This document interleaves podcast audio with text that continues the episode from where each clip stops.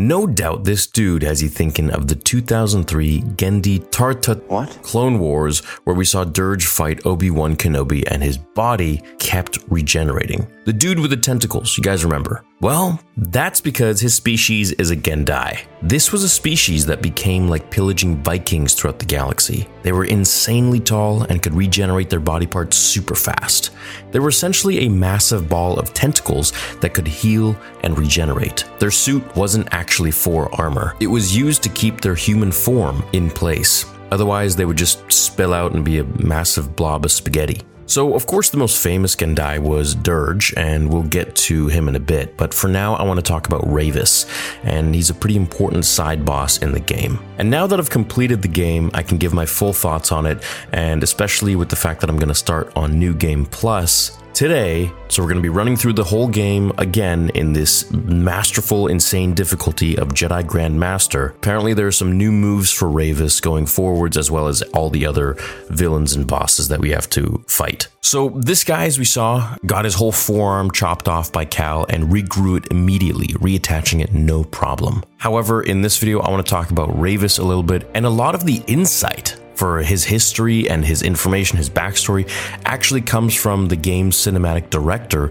Dori Arazi, and lead writer Danny Homan, who have to say a few things. So let's get to their quotes and then we can talk more about Rayvis and Durge as well. It's pretty interesting stuff. So they had to say this What makes the Gendai so interesting, in my opinion, says Arazi, who is the game's cinematic director, says that in their own mind and their own world, they're very chivalrous. And this is one reason why I really like these dudes is because they feel like they're old knights of Templar. They think like they're these old, courageous, and respectful knights to their kings. He continues and says they have a code they adhere to. It binds them to a certain code of honor for their conduct.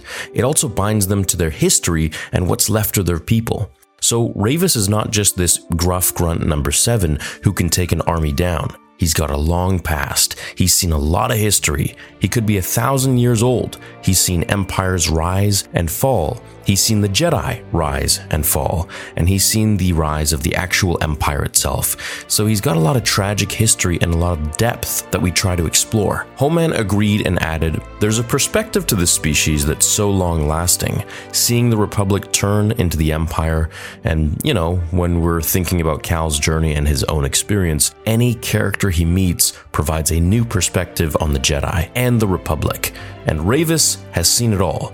And so he knows, as any adversary might, the weaknesses of his enemies and how to exploit them. And for me, this is why I think Rayvis and the species in general makes for such a compelling villain and boss, because not only are they powerful, they can regenerate, they have, you know, tentacle like bodies and limbs, but they actually have seen so much of life, which makes them kind of like a vampire. And experience really plays a heavy role in fights and battles. Not only, of course, battle experience, but the history of an entire timeline. They have seen Jedi come and go, living for hundreds of years. And I think this really plays into his overall personality, fighting style, psychology, and arc. They continue and say there's something really charming about the juxtaposition between how Cal as a Jedi takes his struggle with his history and the history of his people, or let's say his kind, versus how Rayvis takes his history versus his kind. Cal has struggles and questions,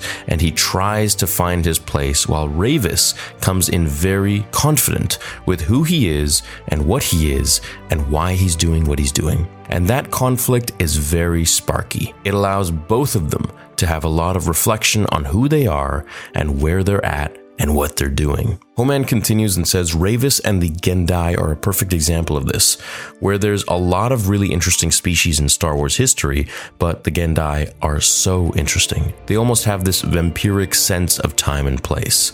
And I think for Jedi Survivor, that's really important because this game takes place during these dark times. The rebellion is years and years away, and people feel lost. And so, other than the Empire, to find a character that feels sure of himself and his place in the galaxy is like a really interesting opportunity, and it's by virtue of his species attributes being long living and his fortitude, but also kind of his, I think, his survival mentality. You know, it takes a lot to remain true to yourself through the ebb and fall of a civilization in the rise of an empire, and he's been able to do that. And I think that's such a cool opportunity to be able to play with a character whose species are such survivors. I'd like to add to that because I think this also plays with General Grievous. You know, the ability to survive so many, first of all, mental hurdles as well as physical, not only helps you connect with the character because we all go through those in life, but also makes them so much more interesting and tough, which, of course, if you're fighting them, makes them very dangerous, and if they're on your side, makes them a worthy adversary. And I feel like with Rayvis, he's seen it all, so he kind of has this sort of hierarchical experience to him and respect that has really been earned at this point. Arazi added from a visual perspective and a character to character perspective. Gendai are just fun because what do you do to them, right? Oh, I'm a powerful Jedi, I have a lightsaber, I'm going to slash you. It does nothing. The dialogue of the violent construct of this galaxy is completely different with his character. We are all heroes of our own story, and Rayvis is the hero of his own story. He doesn't perceive himself as a bad guy. He's a chivalrous knight in his world, which is something you can respect in a time period where people are so uncertain of the next day, let alone the next year. He kind of walks through it confidently and proud, and there's just something really kind of mystical about that. Now, one thing I noticed, and this is spoilers of course for the game, is he's very much like a old samurai. He was angry at the Jedi for not getting the death that he deserved, a respectful, honorable death. And at the end of the game, when he yielded to Cal, all he wanted was an honorable death. And I love that. I think, you know, that really adds to the character so much than just being, you know, one of the Purge troopers or, you know, like a big bad dude number seven, like was previously mentioned. Now, these species are a very long lived species, with some individuals living for centuries, like Rayvis. Which brings us to one of the most well known Gendai in Star Wars, who was the bounty hunter Durge, and he played a pretty big role in the Clone Wars. He stood over seven feet tall with a very muscular build and multiple arms. He was, of course, hired by Dooku, the Confederacy of Independent Systems, to fight against the Galactic Republic, and was considered one of the most skilled bounty hunters in the galaxy. And it wasn't just his size or his ability to fight, but the fact that he could heal all of his limbs, anything he wanted, at any point in time, pretty much immediately. Like, I mean, how do you defeat someone like that? Unless, you know, you really slash their head, which is going to be a very difficult thing to do if they have all those abilities. Not to mention, he had a variety of weapons and tactics to take down his enemies. The other cool thing about them, which I'm hoping they can add in for Jedi Survivor number 3 or Fallen Order 3 or whatever they're going to call it, is that if they add more of the Gendai species, they can with different variations because the species themselves actually have different variations. You know, skin color, number of fingers, other physical attributes and features. So I'm wondering if there could be some Gendai out there that's just absolutely monstrous. Maybe one that grows horns, has some sort of a mutation on him. I think it's the fact that the Gendai have such honor and know how to keep their word and fulfill contracts once they have agreed to them, which makes them such an interesting, respectable, and dangerous opponent. And I think we all felt this with Rayvis was that he wasn't just doing a job, he was doing this for his honor, which for him was everything. It's unfortunate that they're such a rare and exotic species in Star Wars.